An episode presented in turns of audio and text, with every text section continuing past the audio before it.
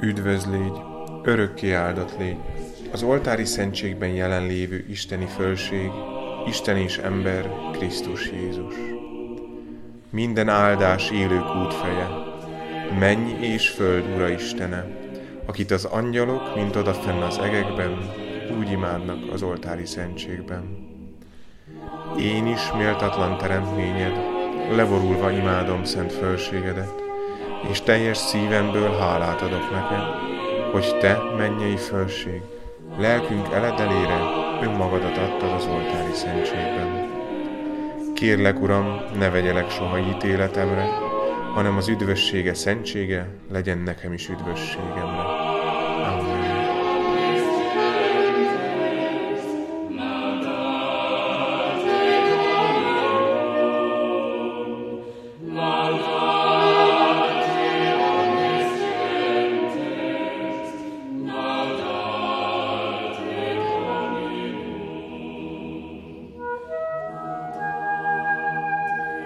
Minden forráson belőled fakad. Az evangelizáció iskolája.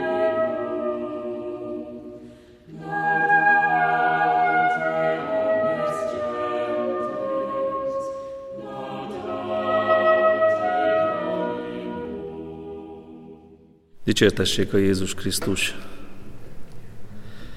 Kedves testvérek, a, folytatnánk az evangelizáció iskolája című előadás sorozatunkat. Talán kicsit most rendhagyó módon. Ti nem láthattok engem, viszont a média felületeken keresztül hallhatjátok az én előadásomat. A soron következő fejezetünk a hetedik előadás. A címe Befogadó plébánia, azaz hová is hívjuk a megtérőket. Az eddigi előadásaink alapján láttuk, hogy mit szeretnénk továbbadni, láttunk különböző módszereket, eszközöket, hallottunk tanúságtételeket. Most az a kérdés, hogy mi lesz azokkal, akiket elértünk az evangélium örömhírével.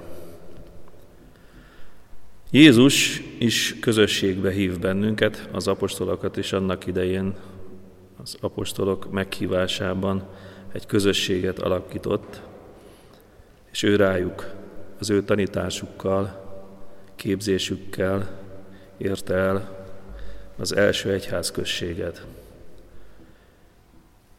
Befogadó plébánia, mit jelent az, hogy plébánia? Az értelmezés szótár szerint a plébánia az egyházközség és a papnak a lakása, lakhelye falun, de talán nekünk ettől többet jelent ez a fogalom, mint plébánia. Egy közösség, ahova katolikusok eljárnak. Most képzeljünk el egy olyan plébániát képzeletben, hogy milyen lenne az, ahová mi szívesen járnánk, illetve mi szívesen másokat oda vinnénk, mondjuk a barátainkat, vagy ismerősünket. Gondoljuk végig, milyen az én plébániám? Hol az én helyem ebben a közönségben? Milyen szerepem van? Mit várok a plébániámtól? Mit tudok én tenni a plébániai közösségért? Talán csak annyit, hogy eljárok vasárnapi misére, megfizettem az éves egyház fenntartási hozzájárulást, és köszönöm nekem így ennyi elég is a történetből. Mit kellene tenni a mi plébániánkon ahhoz, hogy oda a kereső barátainkat elmerjük hívni? A segédanyagunk öt fejezetet sorol föl. Az első az jelen kilátásaink.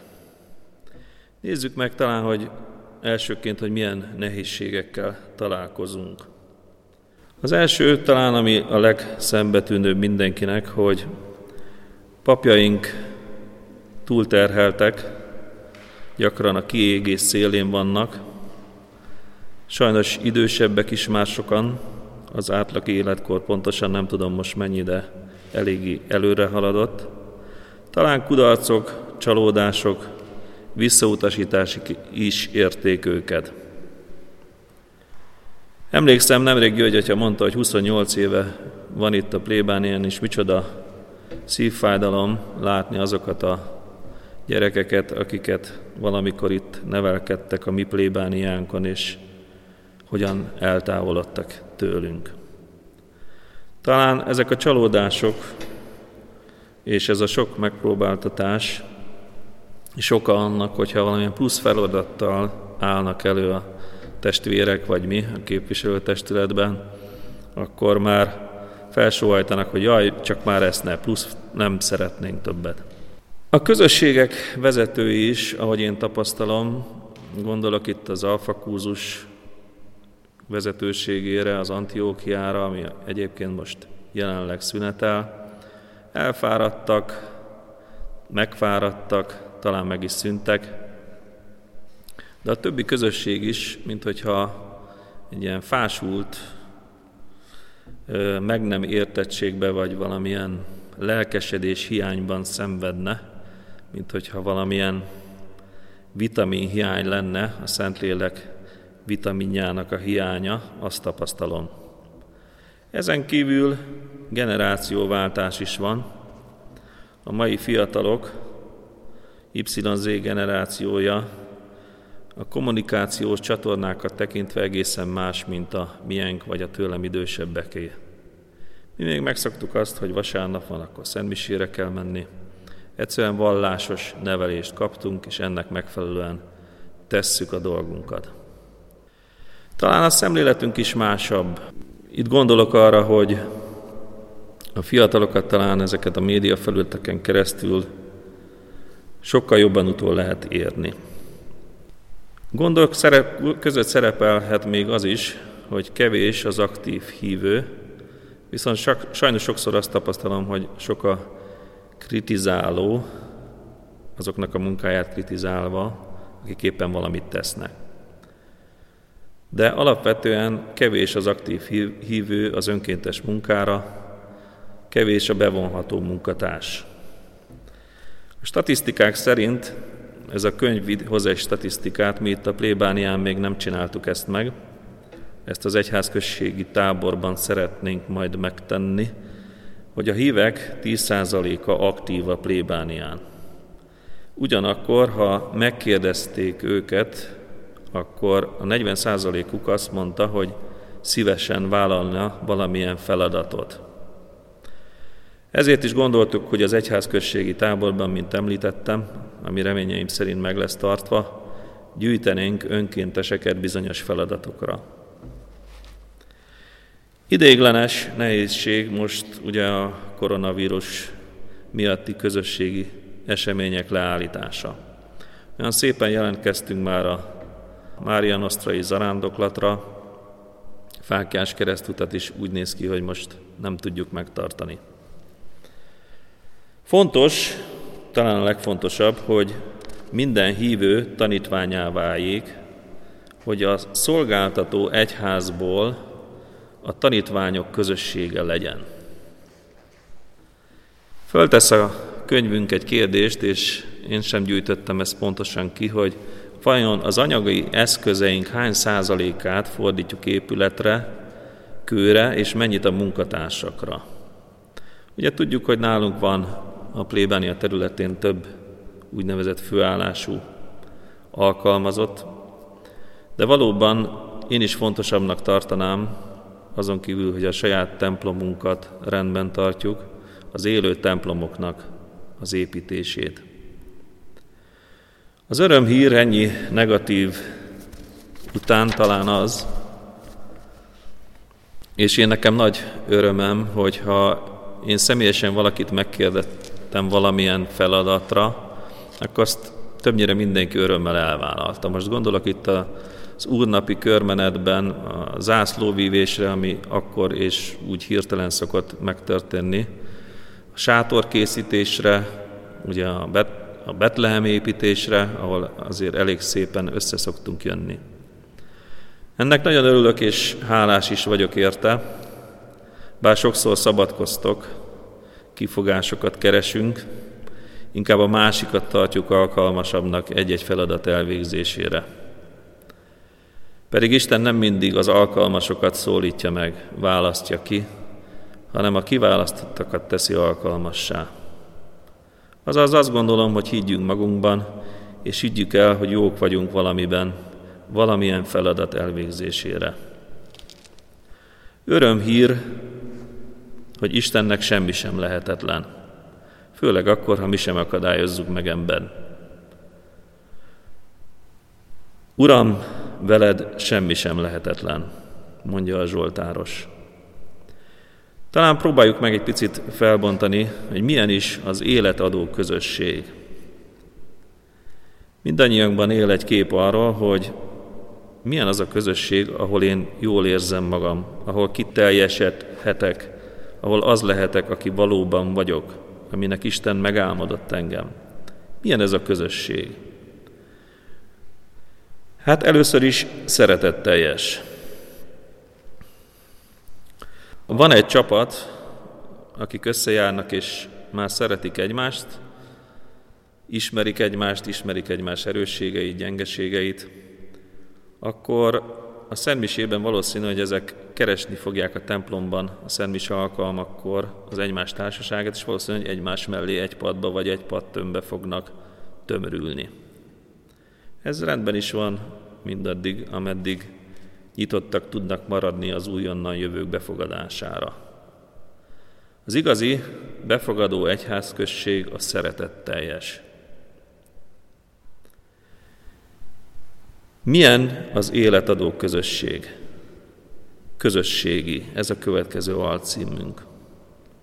Oda tartozónak érezzük magunkat, a mi közösségünk, a mi templomunk, mi egyházközségünk, nem pedig egy szolgáltatóház. Azon kívül van egy pap barátom, aki Svájcban szolgál, és évente egyszer el szokott jönni hozzám. Ez is furcsa, mert a Svájcban élő olaszoknak magyarországi missziós papja, szóval nem is értem, hogy hogy van pontosan az ő jogállása, hogy ő mesél arról, hogy náluk úgy van, hogy a hívei azt várják el tőle, hogy szépen befizetik az egyház fenntartási hozzájárulást, és ők egy szolgáltató egyházat kép, képzelnek el. Ők megadják, ami szükséges, ők jogosultak valamilyen szolgáltatás igénybevételére. Nincs semmilyen közösségi élet, pedig van egy hiper-szuper mindennel felszerelt közösségi házuk. Mégis valahogy a közösség nem működik.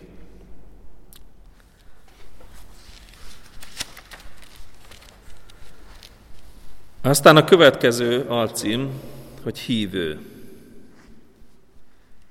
Amikor kimondom, hogy hiszek, akkor igazából azt mondom, hogy bízom is. Nem véletlenül vagyok itt. Nekünk kell átadni a hitet.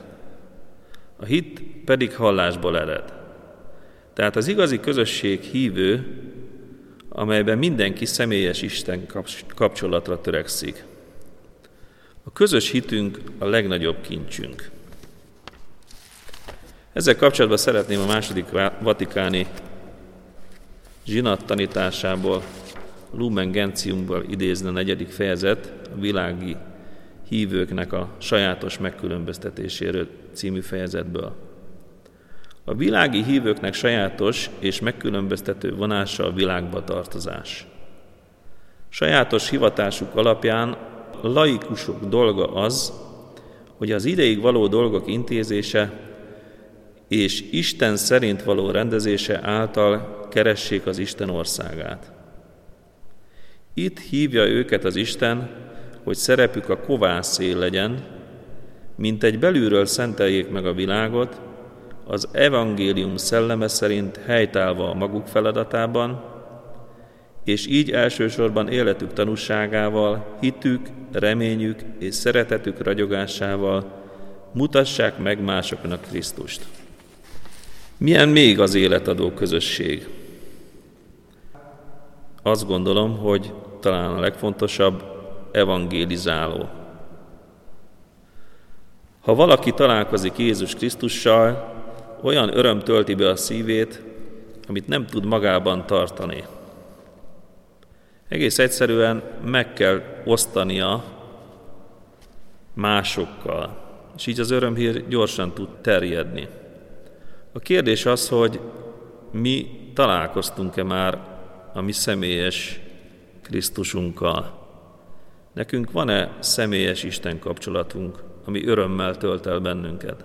És erről tudunk-e tanúságot tenni?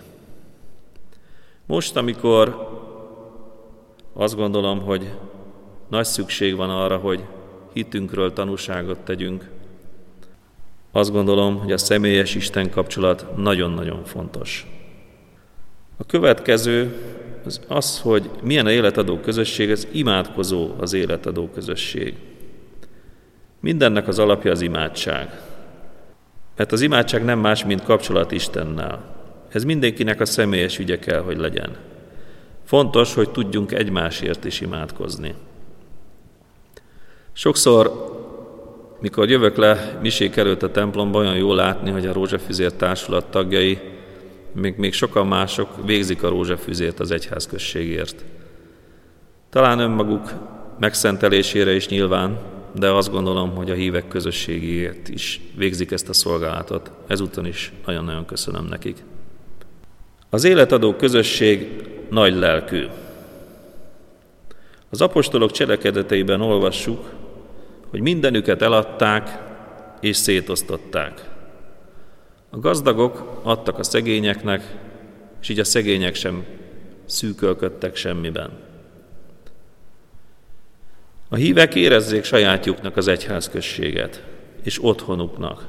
Az otthonunkra szívesen áldozunk. Kitakarítjuk, földíszítjük, tisztatterítőt teszünk. Tehát a miénk, itt érezzük jól magunkat. A plébánia, a templom az a mi otthonunk. Az életadó közösség szolgáló is. Aki sajátjának érzi az egyházközséget, abban szolgálatot is vállal. Érdemes mindenkinek a karizmájának megfelelő közösségi szolgálatba részt venni.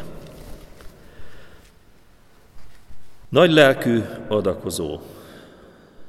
Most, amikor itt van a vírus, és sok ember fél attól, hogy elveszíti, vagy már el is veszítette az állását, a megélhetését,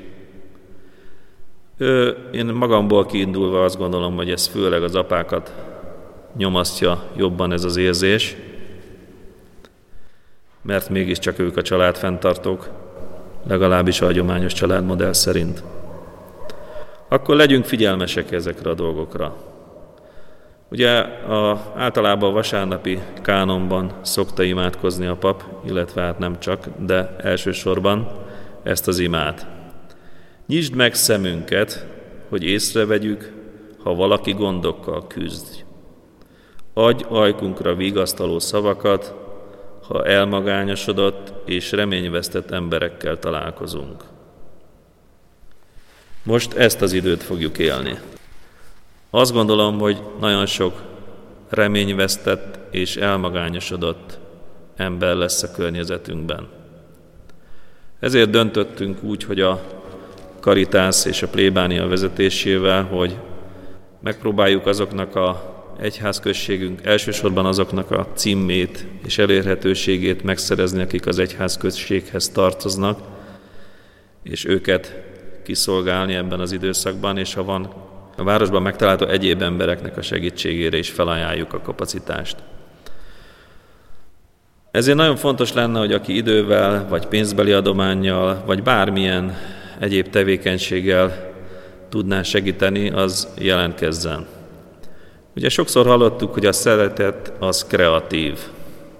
Hát erre most szükségünk van. Azt hiszem, hogy ezt a kreativitásunkat a mindennapokban nagyon jól ki tudjuk majd élni. Szent Pál mondja, hogy Krisztus szeretete sürget minket. Ez a szeretet, ez sürgessen minket a cselekvésre, és tegye alkalmassá tetteinket Isten nagyobb dicsőségének a hirdetésére. Milyen még az életadó közösség? Hát növekvő. Ha ugye ezek a feltételek, hogy szeretetteljes, közösségi, hívő, evangélizáló, imádkozó, nagylelkű és szolgáló az egyház községünk, akkor növekedni fog. Az egészséges közösség növekvő közösség. Ha csökken, sorvad egy közösség, akkor valami nem egészséges benne. Akkor meg kell vizsgálni, mitől csökken ez a létszám. Ugye Szent Pál írja az egytest teológiáját. Én úgy érzékelem, hogy mintha nálunk is fogyna egy picit a létszám. Mitől és hogyan növekszik a közösség? Milyen jellegű programokra van szükség? A képviselőtestületben sokszor felvetődik az, hogy mit csináljunk, illetve mit ne csináljunk, milyen programokat szervezzünk, mibe fektessünk energiát, mi az, ami vonzó, mi az, amire eljöttnek a hívek, szívesen részt vesznek benne. Többötökkel beszélgettem már erről, és sokan arra panaszkodnak, főleg karácsony előtt az adventi időben, hogy idézzem, program dömping van, és már mise és programmérgezésünk van. Túl sok a program. Néha meg arra, hogy nincs semmi. Unalmas az egyházközség, tulajdonképpen nem történik semmi. Hát itt a tematikánk ajánl nekünk egy tervezetet, amit szeretnénk megosztani veletek. Ez többnyire nálunk már működik, de azért vannak még hiányosságaink. Fontos, hogy legyen víziónk. Jó, ha tudjuk, hogy honnan akarunk eljutni, és mi az, amit meg tudunk ebből valósítani. A cél az, hogy azt szeretnénk, hogy tele legyen lehetőség szerint a templom, mert ez azt jelenti, hogy sokan rátaláltak Istenre. Ez nem hirtelen fog megtörténni, ez apró lépéseknek a egymás utányában fog eldőlni. Kit tudunk meghívni? Ugye van egy mátrix a munkafüzetben, majd fogjátok látni a 38. oldalon. Ő itt felsorol négy rublikát, egyszeri és rendszeres, nyitott és konkrét csoportok. Az egyszeri nyitottba sorolja karácsonyi vásárt, a pásztorjátékot, különböző koncerteket, majális, bál. Én ide sorolnám a Betlehem építést is. Nekem mindig nagy élmény, amikor advent első vasárnapja előtt összejön egy maroknyi férfi és fiú közösség, és egy szombati napon 9-től úgy délután egyig megépítjük a Betlehemet. Rendszeres és nyitott a Szentmise, a rózsafűzér, a Tézei óra, a litánia. Egyszerű és konkrét csoportoknak szól a nyári tábor, a minisztráns tábor, zarándoklat, itt szeretném kiemelni a csobánkai zarándoklatot, ami szeptember 8-ához legközelebb eső hétvégén szokott minden évben megrendeződni. Nekem nagy szívfájdalom van, hogy sokszor ugye volt az, hogy nem biztonságos az az útszakasz Pomáz és Csobánka között, kértünk rendőri felvezetést, és nekem mindig az a gondom, hogy a rendőrök kérik, hogy mondjam meg a létszámot, hogy mennyien leszünk. Hát én szoktam mondani szép nagy számokat, és akkor hát néha csalódás van bennem, hogy 60-80-an bandukolunk ott. Persze nem akarok elégedetlennek tűnni, úgyhogy köszönöm azoknak, akik eljönnek. Kórustábor és különböző lelki gyakorlat. Rendszeres és konkrét csoportok és rendezvények, ilyen az alfakúzus, a katekumenátus, Kúzió közösség, ezt általában lányfalun szokták rendezni, Szentlélek szeminárium, jegyes kúzus, házi csoport, kisközi ima csoportok. Ide sorolnám a, még a Miklós Atya által alapított Bajusz klubot is. Nekem nagy élmény ez a közösség, ez a férfi közösség. Mi a cél? Kikből lesznek azok, akik eljönnek és megmaradnak az egyházközségben? A könyvünk is, és én is azt tapasztalom, hogyha valaki egy egyszeri nyitott alkalomra, például az egyházközségi bára eljön, és ott jól érzi magát, vagy a Betlehem építésben jól érzi magát, azt talán meghívhatjuk, vagy felhívhatjuk a figyelmét, hogy van nálunk olyan, hogy katekumenátus iskolája, talán eljöhet egyszer egy szentmisére, vagy valamilyen tízéima órára, ott összebarátkozhat valakivel, és tovább juthat a híd útján. Aztán később részt vehet esetleg Szentélek szemináriumon, vagy kurzuson, vagy kurzión. A, nagyon jónak tartom az alfa kurzus közösségét. Sajnos a tavalyi évben nem indult, reményeink szerint talán a közeljövőben tudunk egyet indítani. A négy kategória közül melyik fogja növelni az egyházközség létszámát?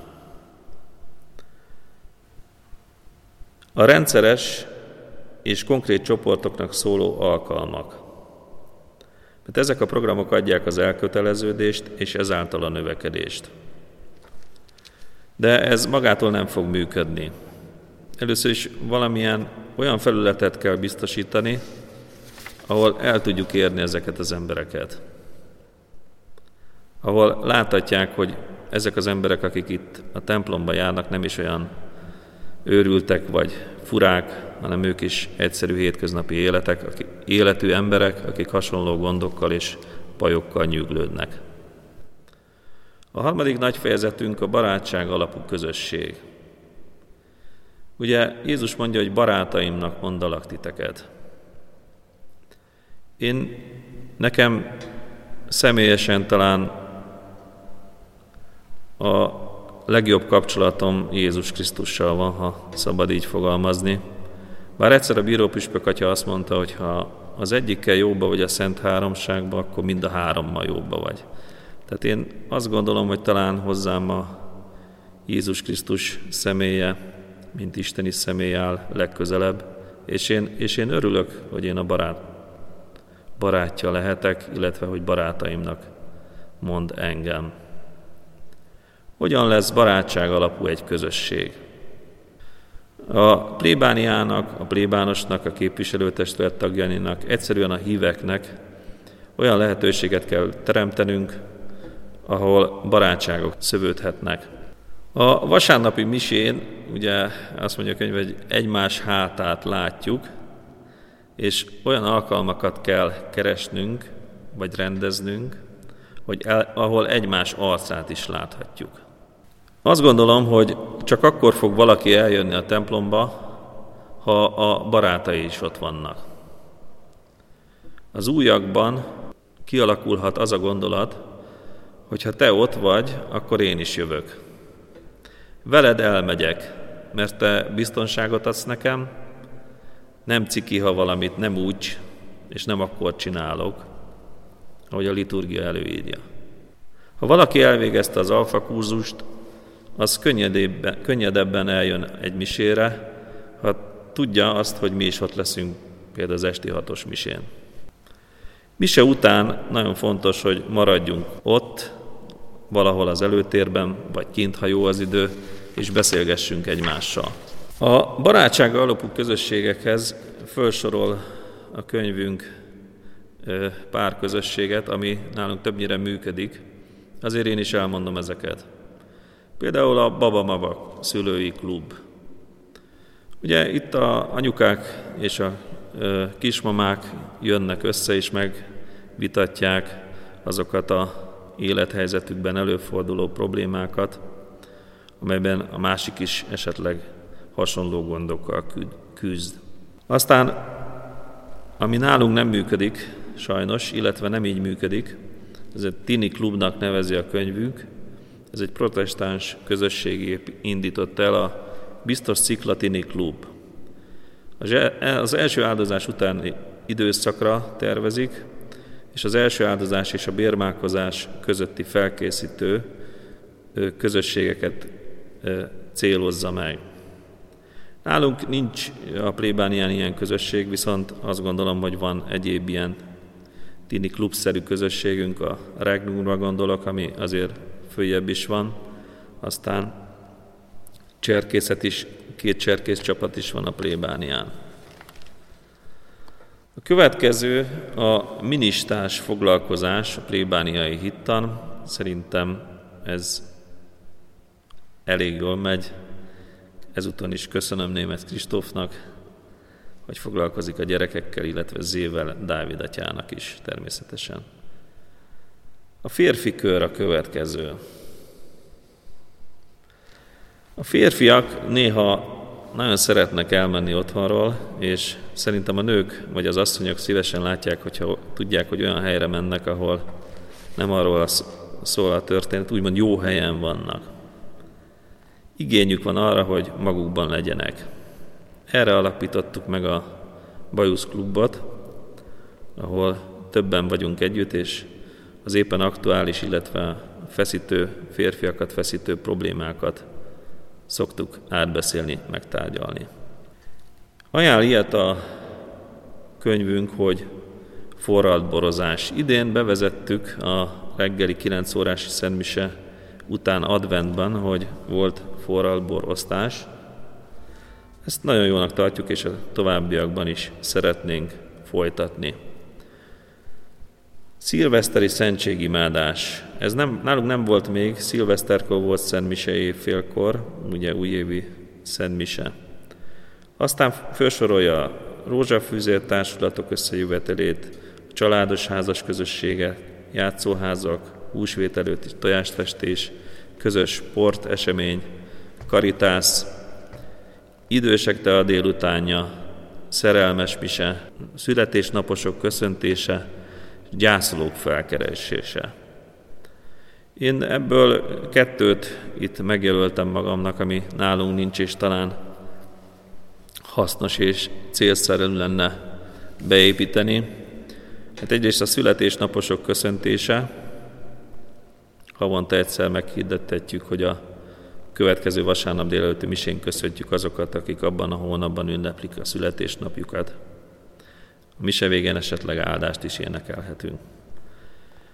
Amit talán ettől is fontosabbnak gondolok, az a gyászolóknak a felkeresése. Ugye, akik megélik a halált a családban, azoknak talán picit nehezebbé válik az élete.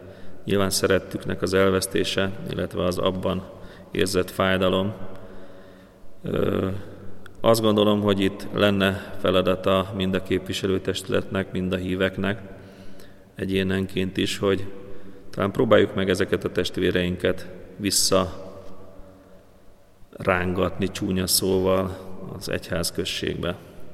Talán örülnek, hogyha imádkozunk értük, vagy velük, vagy meghallgatjuk őket. Bátran menjünk oda és keressük meg őket.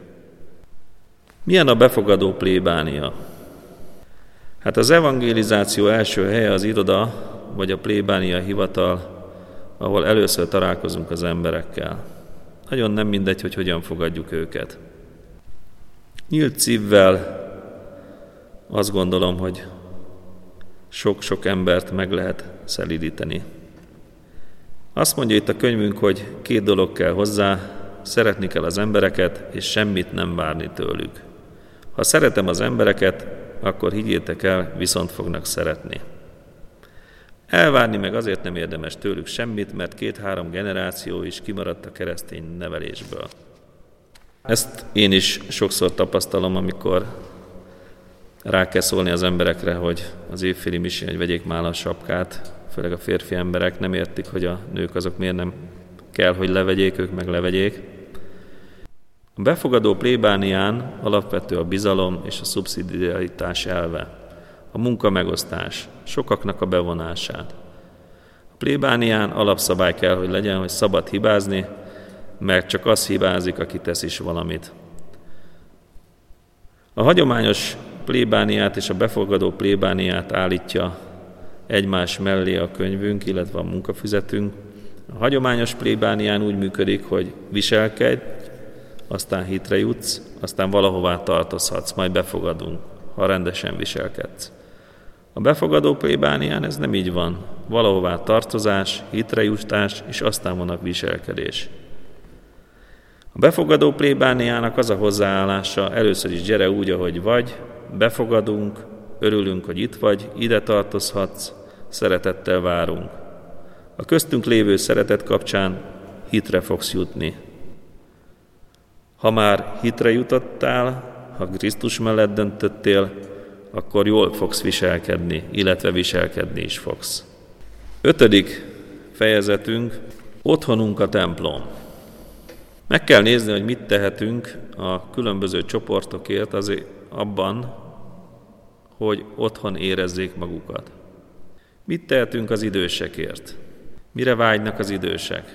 Talán az, hogy meleg legyen, mellékhelyiségek álljanak rendelkezésre, itt nálunk egy picit ebben szűk a kapacitás, legyen akadálymentesen megközelíthető a bejárat, ezzel nincs gond nálunk, illetve a hangosítás. Volt javaslat arra, hogy a hangosításon talán egy picit az idősebbeknek javítást igényelnének. Erre vannak kezdeményezések. Jelenleg most nem áll rendelkezésünkre ennek a hangosításnak a cseréje. Családosok. Mire vágynak a családok? Azt gondolom, hogy a reggel 9-es szentmise az jó időpontban van. Talán itt a gyerekekkel való foglalkozást azzal kapcsolatban jött igény, hogy jó lenne a kisebbeket valahogy a szentmise idejére, ha csak rövid időre is valahogy kivonni, hogy a szülők jobban tudjanak figyelni a szentmisére. Hát ezen dolgozunk, volt már egyszer ilyen kezdeményezés nálunk, valamiért ez félbeszakadt. Következő korosztálya fiatalok. Mitől lesz vonzó a Szent Mise, vagy a közösség, a plébánia közösség egy fiatal számára? Sajnos meg kell mondjam, hogy a zene, az, a liturgikus zene, az nagyon fontos lenne, hogy több gitáros vagy ifjúsági zenekarra végzett dicsőítés vagy Szent Mise legyen. Hát ez elég nehéz megszervezni jelen pillanatban. A gyerekeket foglalkoztatni, jött erre is egy felkérés a plébánia részére, hogy jó lenne, hogyha a gyerekekkel valaki valamilyen másik helyiségben, például a Kolpingházban tudna foglalkozni, és ott színezgetnének, vagy ö, különböző feladatokat kapnának a gyerekek, vagy mondjuk a minisztrálásban jobban bevonhatóak legyenek. Hát ez elég nehéz, ez, ez, ezt, ebben én nem tudok nyilatkozni. Azt gondolom, hogy ha a mi otthonunk a templom, és otthon érezzük magunkat benne, akkor otthonosan fogunk mozogni is. A magunkénak fogjuk érezni. György Atya említette a beszédében, hogy neki nagy szívfájdalma az, hogy Szentendén évről évre egy céget kell megbízni azzal, hogy a templom takarítást elvégezze. Hát őszintén szóval nekem is ez nagy szívfájdalmam, de megértem, hogy az emberek elfoglaltak és nem tudnak több időt erre áldozni. Következő fejezet volt a szentségimádás. Az eukarisztikus közösség gyümölcsöt fog teremni, és oázisként vonzza az embereket. Plébániákon is többször szóba jött már, hogy állandó szentségimádást kellene, az állandó szentségimádásnak a lehetőségét kellene megteremtenünk itt a templomban, hogy ez a 24 órás szentségimádás, sok helyen már ez nagyon jól működik. Gondolkodunk mi is ennek a bevezetésén. Volt is egy felmérés, hogy kik azok, akik tudnák vállalni rendszeresen, heti rendszerességgel egy bizonyos időköznek a, a, az imádságát, akár vezetésben, akár egyénileg. Egyelőre most ezen, ebben most még nem tudok nyilatkozni. Összefoglalva, hogy hova hívjuk, mitől lesz vonzó egy plébánia és befogadó. Közösségeink akkor tudják beteljesíteni missziós küldetésüket, ha Krisztus központúak, ha szeretetteljesek, ha barátság alapúak, ha eukarisztikusak, ha befogadóak, mind egyénileg, mind közösen evangélizáló lelkületűek. Jézus szavait idézve, arról tudják meg rólatok, hogy tanítványaim vagytok, hogy szeretettel vagytok egymás iránt. Kell lehetőséget találnunk arra, hogy szeressük egymást. Én hiszem, hogy a Szentendrei Egyházközség egy nagyon jó egyházközség, látva a többi egyházközséget. Ennek a reménynek adok hangot. György azt kérte tőlem, hogy biztassam a híveket ezúton is.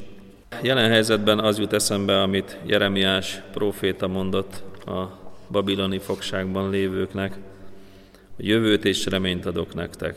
Ugye ez volt mottunk a városmisszióba, tehát azt gondolom, hogy most az Úristen erre hív meg bennünket.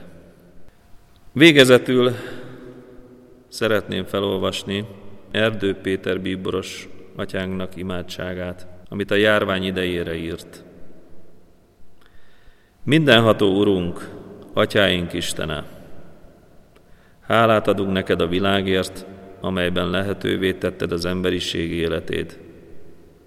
Hálát adunk a teremtés egész gazdagságáért és csodálatos törvényszerűségeiért. Hálát adunk azért, hogy minden pusztító erő ellenére megmaradtunk, és képesek vagyunk arra, hogy világunkról és önmagunkról új és új felismerésekre jussunk. Köszönjük, hogy egyénileg és közösségben is harcolhatunk megmaradásunkért, és azért, hogy életünk egyre szebb és tartalmasabb legyen. De mindennél inkább köszönjük neked, hogy örök életre hívtál meg minket, és Krisztus Urunk megváltó halála és feltámadása által utat nyitottál nekünk az örök boldogságra. Amikor olyan természeti csapások érnek minket, amelyek ellen a magunk erejéből teljesen biztos védelmet még nem találunk, átéljük, hogy végül is mindig a te kezedben van az életünk. Alázattal kérünk, segítsd a tudomány embereit, hogy mielőbb megtalálják a mostani járvány ellenszerét, Adj a társadalmak vezetőinek éles látást, hogy megfelelő intézkedésekkel gátat szabjanak a fertőzés terjedésének, segítsék a betegség megelőzését, leküzdését és a hatékony eszközök eljutását a rászulókhoz. Adj irgalmat és örök nyugodalmat a betegségben elhunytaknak, adja betegeknek gyógyulást, az orvosoknak és az egészségügy munkatársainak erőt és áldást bátor helytállásukhoz. Erősítsd bennünk a hitet, bizalmat és a segítő szeretetet, hogy megadhassunk minden lelki és testi segítséget beteg embertársainknak és a gyászoló vagy aggódó hozzátartozóknak.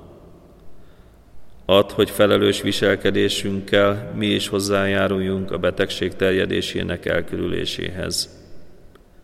Bocsáss meg, Urunk, minden bűnünket, amit gondolattal, szóval, cselekedettel és mulasztással elkövettünk.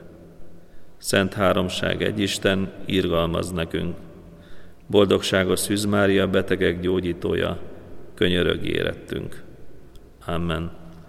Dicsértessék a Jézus Krisztus, az Atya, a Fiú és a Szentlélek nevében. Amen.